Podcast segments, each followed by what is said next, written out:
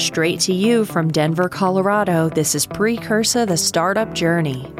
We share the ins and outs of building a tech startup from inception to launch to revenue and beyond. If you've ever wondered what building a startup from scratch really looks like, you're in the right place. With full transparency and honesty, we reveal it all about Precursa on our ride from idea to exit the wins, the lessons learned, and the unexpected twists and turns.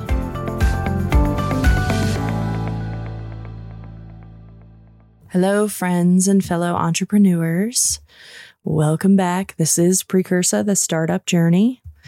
Uh, so, as I mentioned before we took the break, um, we are coming back full force uh, with the next series of episodes. We are introducing two new segments one that's called Entrepreneur Experience, uh, where we're going to interview other entrepreneurs and founders and business owners and you know about not only their experiences but also we're going to talk to some spouses of those people and just kind of get a feel for what does this life really look like? What are the challenges? What are the what are the benefits? You know how do people perceive life as an entrepreneur right and then the other segment is called Investor Insight. And we're going to be talking to angel investors, VCs, PEs in various, various realms.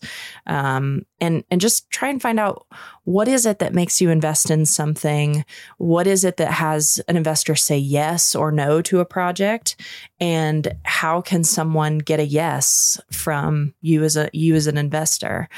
So over, over the next few months, we've got a bunch of great guests, some of whom I've already talked to, and the episodes are in the process of being um, edited and and and scheduled. Some of whom are on the schedule, who I'm really excited to talk to, and uh, you know we're going to get so much really great perspective from other people about what is this startup journey, what does this thing look like, what does it mean, how do I engage with it, and and be as successful as I possibly can be if that's something that you want to do. So, but today's episode, having a midlife crisis, uh, which is manifesting itself in many, many different ways. The biggest of which is actually in how I'm engaging in Precursa and and you know sort of what's happening. And this is not intended to be a self-serving episode. What I'm intending to bring is first of all I seem like I have this together a lot, right? I mean, I interview guests, I coach people, I'm a consultant and an advisor to lots of startups. I've built successful startups. And so it it could seem like as a listener, you might go, wow, that's really great for Cynthia and for her company, but she has so much experience and she has it all together and she knows what she's doing. And that's it's just not always the case. There's a perfect storm, a confluence of events that has led us here today. And what that perfect storm is, I turned 40 a few days ago. You know, which is which is fine, age is a number, whatever, but all of a sudden there's like sort of this thing that happens, which is that I feel like now I'm supposed to be an adult.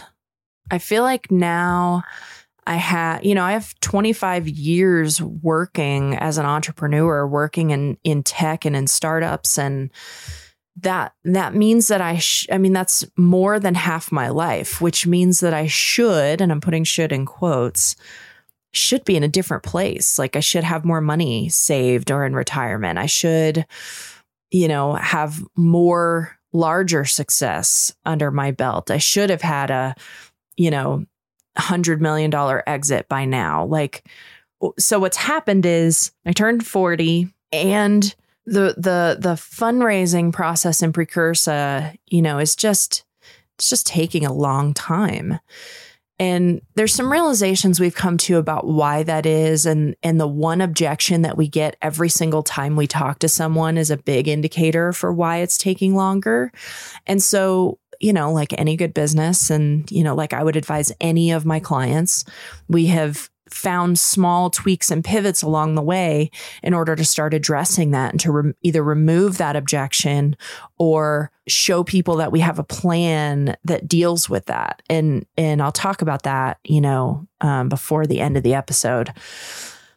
But it just is taking a long time you know? I mean and and it frustrates me to no end every time I talk to someone new who knows me and who loves me and they're like it's only half a million dollars. Like that's just not a lot of money. And i'm like i know. So can you help me find it? You know and and then there's this this piece of this whole thing which is that as much as Paige and Sarah are my co-founders, they're my partners, they're they do so much amazing incredible things to help keep us on the right track. You know, we have now three developers who are working on the project. We have our UX designer and UX, you know, UX engineer who's doing phenomenal work bringing this to life in a way that actually works for users, right? Which is amazing to watch. We have our our uh, video uh, our video guy. He's like all things video for us right now behind the camera. There are there are a lot of people who are working on this project and they're all doing amazing jobs. And none of this is going to work ever without them. But ultimately, it comes down to me and not me to do all the work or me to, you know, have all the expertise, but it comes down to me as the CEO, as the captain of this ship to give the right guidance to the people who are doing phenomenal work, to put the right people in place, to have the right conversations and you know, clear as day having fundraising conversations as the CEO, as the captain steering the ship. That comes down to me too, because if an investor doesn't believe that I have the capability and that I have the skills and abilities and talents, or that I am I'm coachable enough to learn those things as we go to make this successful, they won't invest because especially in early stages, you know, people who are investing in Uber now probably aren't investing in the team. They're investing in what's come before, they're investing in the future, they're investing in a financial statement. Maybe they're a little bit investing in the team, but let's be honest, private equity when they get a hold of something, they're t- turning teams over sometimes constantly, you know, multiple times in a year, right? But in the early stages, your idea and and the execution of that idea that comes down to you as the person who ideated it. And and ultimately as the CEO of the company it comes down to you. And so there's like I said it's just this perfect storm of like have I done enough with my life? Am I really in the place where I thought I would be? The answer is no but why did I think I would be there? And why am I judging the journey right? Like all those questions but combined with this whole thing that people are spending time and energy and money and everything else on ultimately comes down to me and my ability to make the right decisions and choose the right people and do the right things. And then combined with how long it's taking to fundraise and just some of the realizations that we've had in the business lately, right? So maybe midlife crisis is kind of the wrong word, but uh, something happened. You know, it was like it's like I'm going along and I'm in my 30s and this is all great and I'm going to make this thing happen. And then the day I turned 40, it was like there was this realization that the likelihood is statistics say my life is probably more than half over now. And for some reason, it was like, did I waste half of my life? Was that really a waste? I mean, I don't know that I can look at it that way. I, I can't because I can never be upset. I, I just, I, I don't have a space for regret. I mean, this episode kind of makes it sound like we're talking about regret, but it's not, it's not regret. Everything I've been through, everything that I've experienced, even the mistakes I've made, the successes I've had, like all of it has gotten me to the place that I am today. And the reality is, I love who I am. I I'm not perfect. I've got flaws. I've got secrets. I've got hidden things, but I really love who I am. And I love, I, I love how, you know, in my 20s, I was telling this to my sister the other day. I was like, in my 20s, I spent so much time trying to be bold and trying to have my way and have my opinion be known and trying to speak my mind. And I alienated so many people. I ruined so many relationships and all of that experience has gotten me to this place now where I know how to be diplomatic. And it doesn't mean that I'm any less clear about who I am or that I'm any less vocal necessarily, but I can honor other people and their individuality and their vocalness and and and their journey at the same time, right? And it's not my way or the highway, and it's not I'm right, you're wrong. That is a really cool place to be. I mean, the number of times in the last few months where I've been in situations that in the past, whether it's with David or with a friend or, you know, and I'm I'm not perfect. I'm thinking of a particular friend of mine who uh, we just have sort of lost each other for and I'm not sure why. You know, so that's another thing that's sort of contributing. But, you know, so many situations I've been in that would have led to cutting someone off or just abandoning abandoning ship right? In in in a relationship or or you know ruining a relationship or whatever. And where I've just been so much more level headed so I can never feel regret for that. Like I just can't. What it, what I am experiencing is if it's half over if the likelihood is I mean sure we I could live to that you know my wealth advisor is like, we need a plan for you to live to 96. And I'm like, oh my God, I, don't, I don't know if I want that. But if, you know, if, if that's the case, what am I doing with the rest of it? How am I creating a better world for my family and a better world for the people that I love and my friends and people who I may not even know who are touched and impacted by Precursa or by you know whatever else i might do in the future right? Like how am i how am i doing it so that it's not so much about me?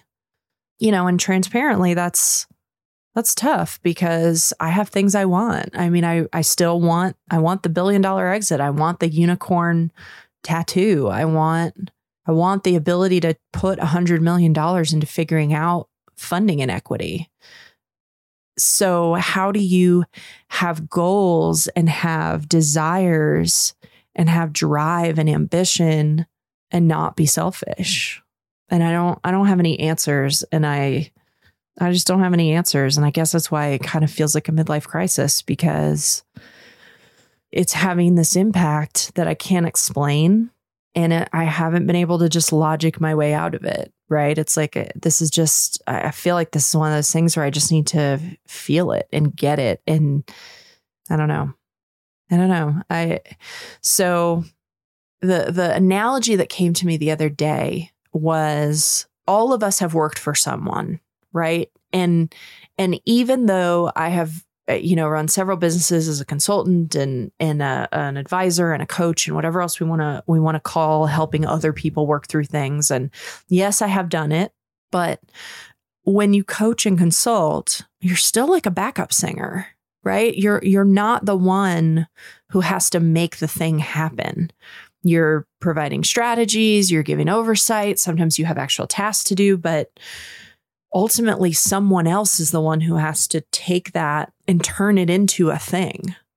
And being the CEO of something, you know, uh, my exits have been accidental. When I started my first company, it was about I got fired from being a barista and really missed having money to go do stuff. Right. And so I was like, okay, well, I've been doing this web thing. Let me get some people to pay me some money to build them some websites. And oh, if I put them on maintenance plans where they pay me a little bit every month and I have 10 or 20 people doing that, all of a sudden I didn't need that paycheck from my barista gig anymore, right? I mean, so I didn't set out to build something that was going to be acquired or that was going to be big. And so when I, you know, when it was getting to a point where there was actually really some cool stuff happening, and then I landed a really good client and one of my competitors really wanted it. And so they came in and bid on my company, right? I mean, that wasn't something I set out to do. It wasn't even something I set out to do the next time. I mean, it was really cool. And, um, you know, we had a product that time, which was cool because the the the exit was larger. You know, and I was like, ooh, product, that's cool. I didn't have to be there for it to be making money, right? Like I wasn't having to do as much work but those were accidental. I didn't set out to do that. And so when it happened, it was just cool this is different. Like I said, the analogy that I keep hearing in my head is the difference between being a backup singer where you show up and do the job and, you know, you have to be a decent singer, but you don't have to be phenomenal. I mean, you really don't. In fact, they look for backup singers who can blend and mesh and, you know, that's a skill all its own.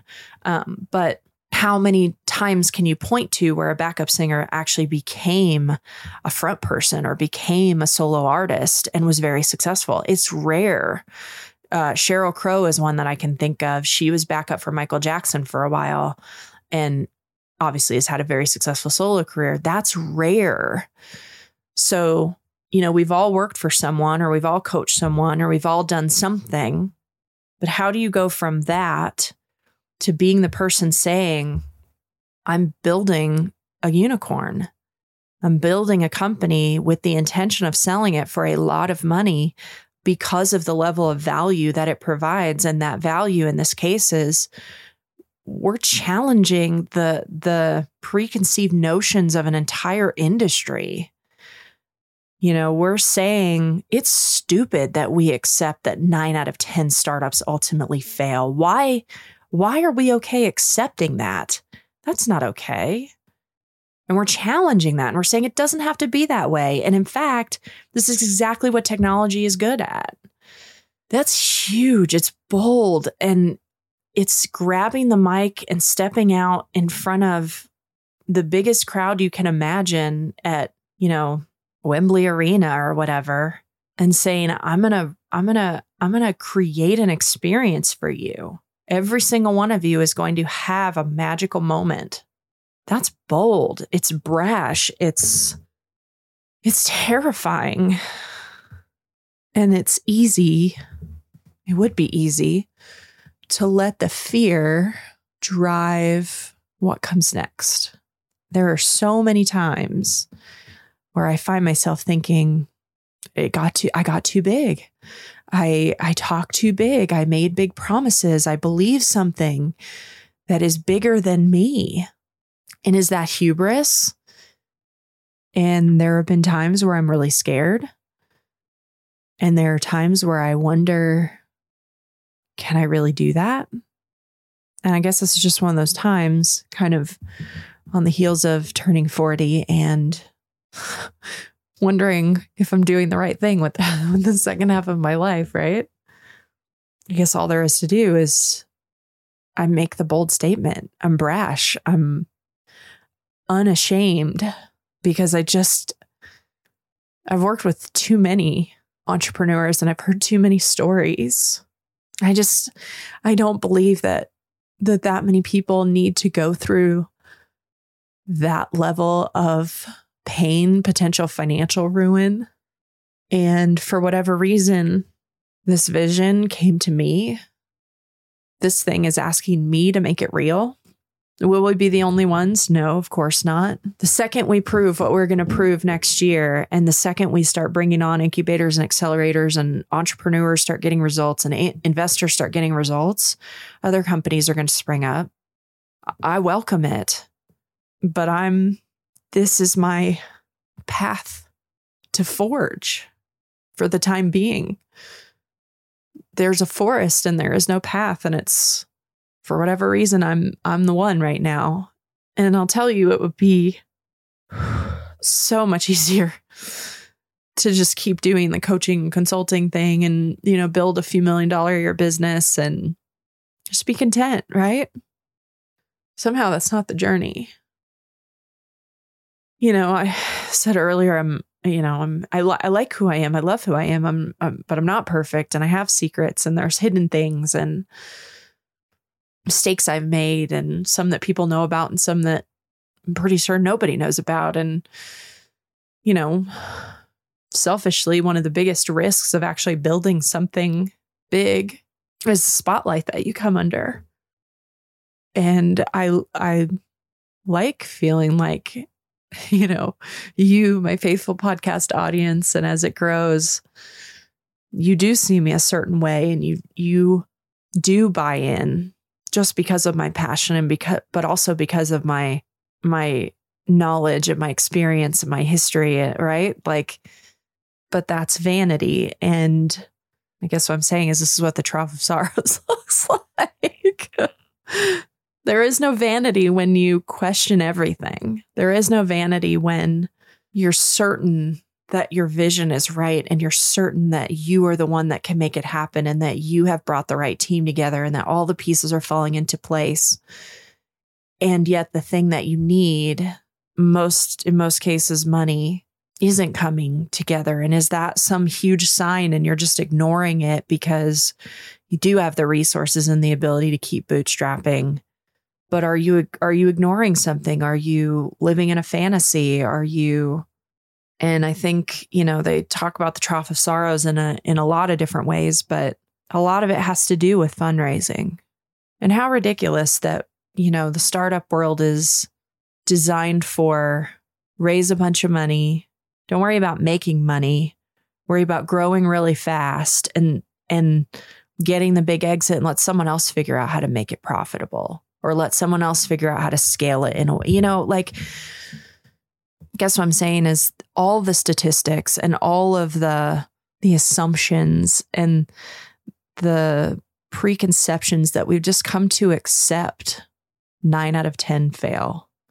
42% are going to fail because nobody wants what they're building, as if that's not preventable, as if it isn't all preventable. It's just a huge, it's, it's a burden to carry. And experiencing moments of self doubt, those are the moments when I can't stress enough how important it is to have people around you who get it doesn't even matter if they get what you're doing, but who believe in you I mean, Sarah Jolly and I were on the phone the other day and I was sort of, you know, trying to kind of work through some of this and talking out loud with her and she said, "You know, Cynthia, it's you're you're working through what you're working through and that's that's okay." She says, "Just know that I see the vision." She's like, "I see it and I have this picture of you coming out coming out the other side of all of this triumphant and in a way that provides hope for other people who are struggling with it or gives a path for someone else to follow. She said that's that's the hardest part right now is you there is no path for you to follow. You're making it so that other people can follow it. And she said that's she said I I know it's all to it's all to be great. And she said so I'll hold that even when you can't. Everybody needs a Sarah Jolly. We say that all the time because it's true in every context. But in this context, I'm saying everybody needs someone who's on their side. And whoever that is for you, the trough of sorrows is when you need those people most. Like, it, eh, it's such a stupid word. I hate that word, trough of sorrows. Like, oh my God, this deep, dark. Oh. It's so, it, even that feels like a vanity thing to me, right? But this experience, this questioning, this, this build it and the money will come, build it and they will come, right? Like that, you know, we all kind of buy into that. And this experience is real. And this is this is the time when you need those people the most. You know, your Sarah Jollies and your David Oppermans and I don't have any answers right now there's there's a bunch of different places you might be in as a listener. You know, you might be someone who's like, I love the idea of being an entrepreneur. I would totally love to come up with an idea or I have an idea, but I'm not quite sure what to do or how I would turn that into, you know, a business or into a, a startup that could get funding or, you know, or maybe you've been down this path once before or several times before, or maybe you're in it right now with something new.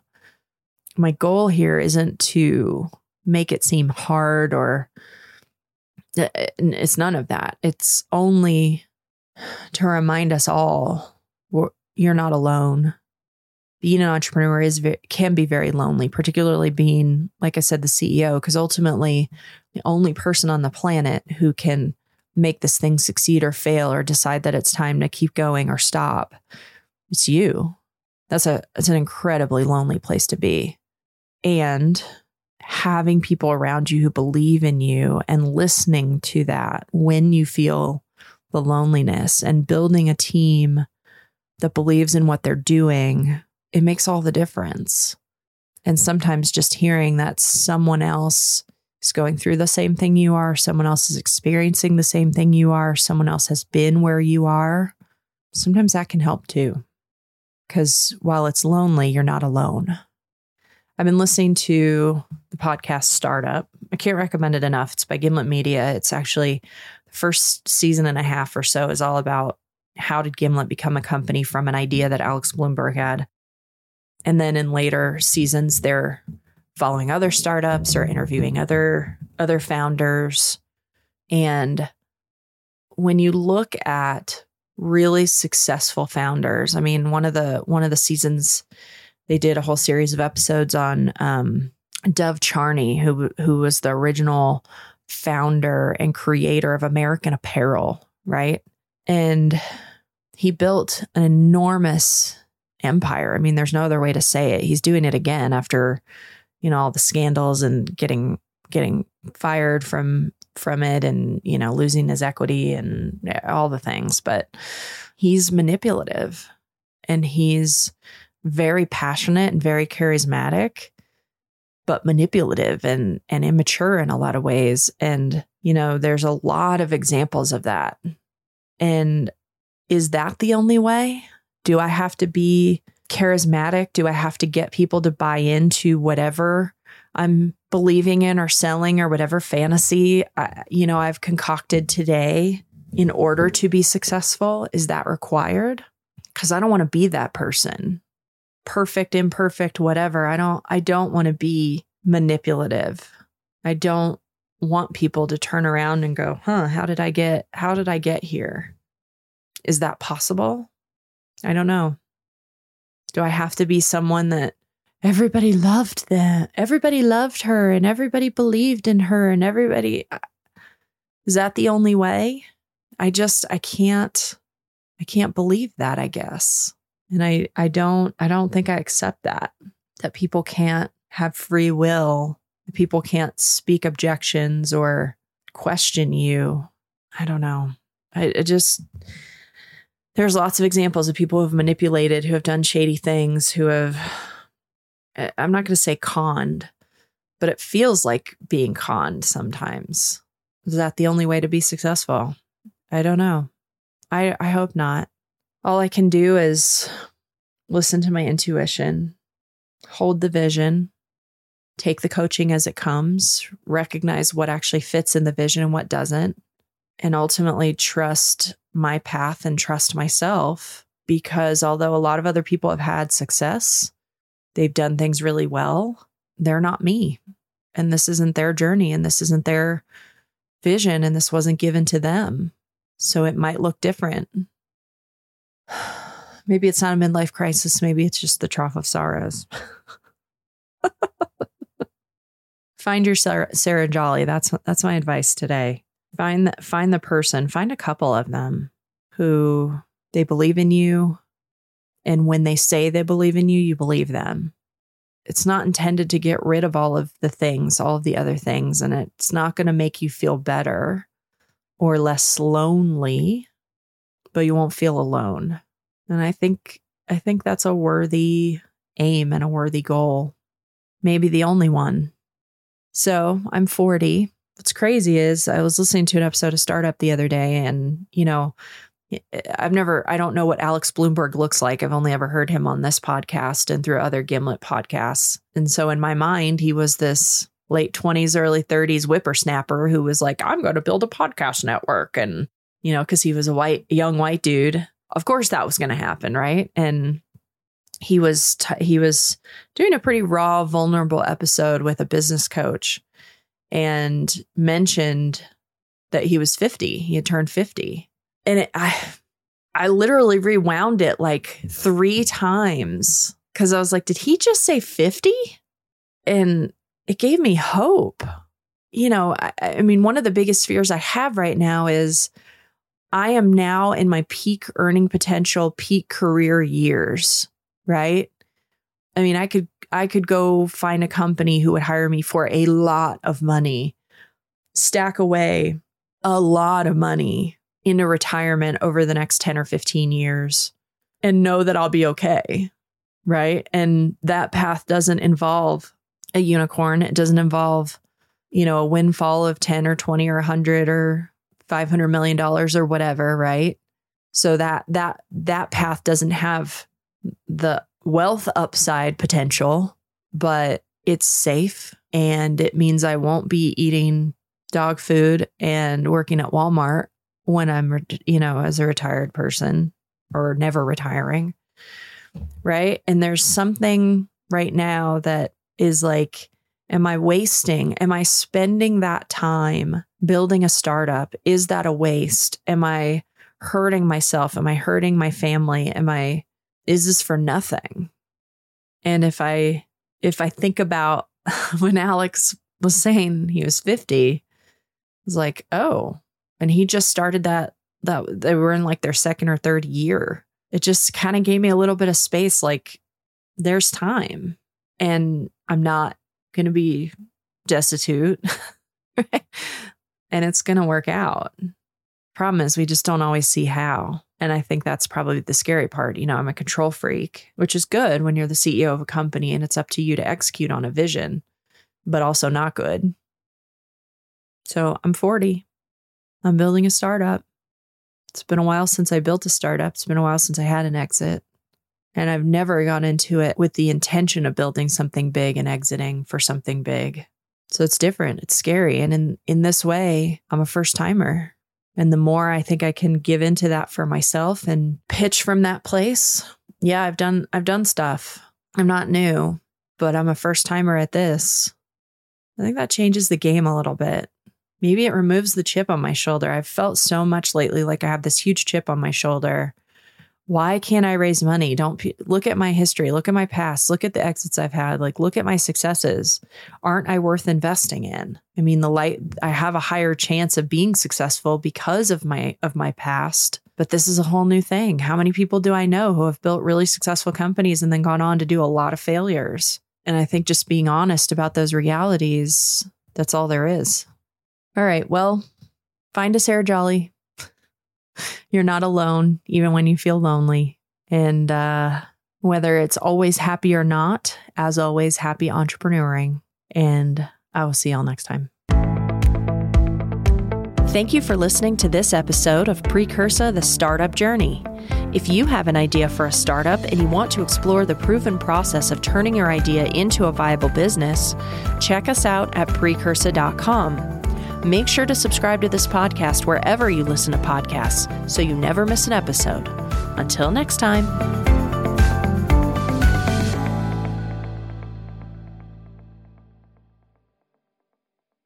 This is Sarah Hubbard, host of You and Me Kid, a podcast about starting and raising a family on your own. We just launched season two, and I'm speaking with single moms, those still considering, and experts in relevant fields to give you a real sense of what the day to day experience of solo parenting looks and feels like. Plus, this season, I've partnered with California Cryobank, the number one sperm bank in the US. So wherever you are in the process, this podcast provides some support humor, and helpful information. Listen to You and Me Kid wherever you get your podcasts. Thank you for listening to this episode. If you or your company are looking to jump into the podcast world, now is the time. The Plug Agency is here to connect you to the full power of podcasting. You just record and leave the rest to us. The people are listening and want to hear from you. Theplug-agency.com. That's theplug-agency.com. Click the link in the episode description for an exclusive offer.